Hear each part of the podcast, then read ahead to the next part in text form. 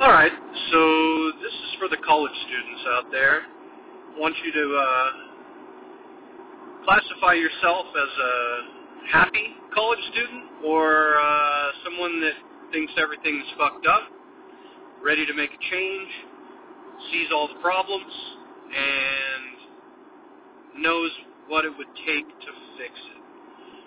If you're in that second group, let me just share a few thoughts with you.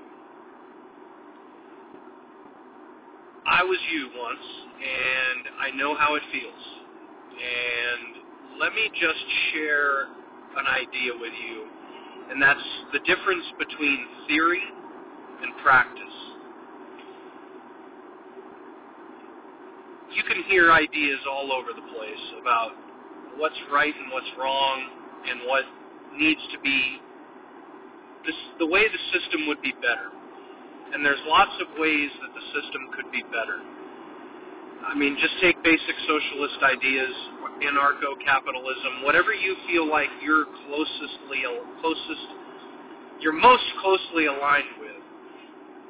And these are ideas that would be considered radical to a normal, ordinary, mainstream person. Something like tearing down the system as it is, replacing it with some sort of redistributive system of uh, credits or capital in which there's a minimum income distributed to everybody and a maximum income that one will that no matter how much they succeed is never going to surpass that.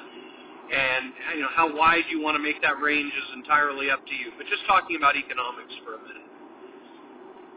If you think about an idea like that, yes, yes, yes, it makes sense. It it the world would probably be a better place if there was, let's say, still some measure of mobility within the range of everyone's income.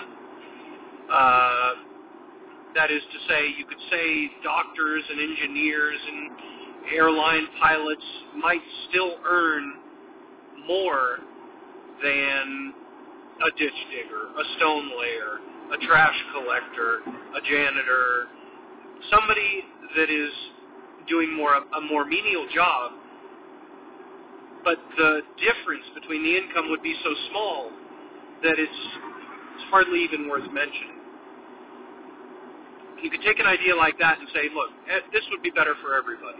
You know, there's no reason why one person needs to have a 5,000 square foot house, and then you got families of 10 living in a 700 square foot studio. It should not happen. It shouldn't be like that. I understand the system as we have it now, you can see the problems with it. You can say it's alienating. You can say that it's inauthentic. You can say that it does not treat human beings fairly. It treats them as objects. And all of that's valid. It's not to say that that's not true. But understand that in practice, in practice, this alienating, inauthentic system that we live in is populated by a great, great many people that find joy and happiness within it, and you can too. It doesn't have to be so black and white, this or that, all or nothing. Understand that you can see you can see the future, you can see tomorrow, you, you can help to make that change happen. But at the same time, you've got to pay your rent. You know, you've got to find a wife, a husband, you don't want that, a girlfriend, a boyfriend, somebody that's going to love you and not have to continually make excuse, excuses in their own mind for why are you still driving a 1987 Dodge Dart? Why does your electricity turn off every three months? Why don't you have a good internet connection? Why don't you even have a computer?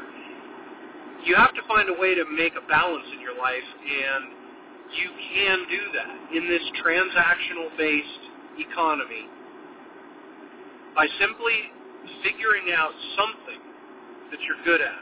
Something. It doesn't matter what it is. Something that you can that you're good at, that you have some natural talent for. You may not love the idea of the job. You know, it could be selling automobiles. It could be making sandwiches, working as a cook, working as a server. But in every interaction that you have, and most jobs have some sort of interaction with somebody, you might be on the phone with them, you might be sending emails, you might be interacting with them in person. Every interaction with a human being is an energy transfer. And if you understand that that energy transfer is completely dependent on the people involved about what is exchanged, that can be a positive, uh, energetically strong, uh, encouraging, uh, growth affirming transaction or interaction, or it can be abusive, it can be hostile and negative, destructive. It's up to you, and it doesn't really matter ultimately what the system is. You have to find your place in that, and you have to decide what type of what type of life are you going to create for yourselves. So I encourage you to keep your eye on tomorrow and the future, and don't give up on on what may be. But don't decide that everything is so broken, everything is so without redemption that you need to just invest your energy in changing it. Change is fine. Change is good. Change is necessary. Change will happen. Whether you put all your energy into it or not. Life is on its own course. It's moving. It's, it's progressing and it's getting better.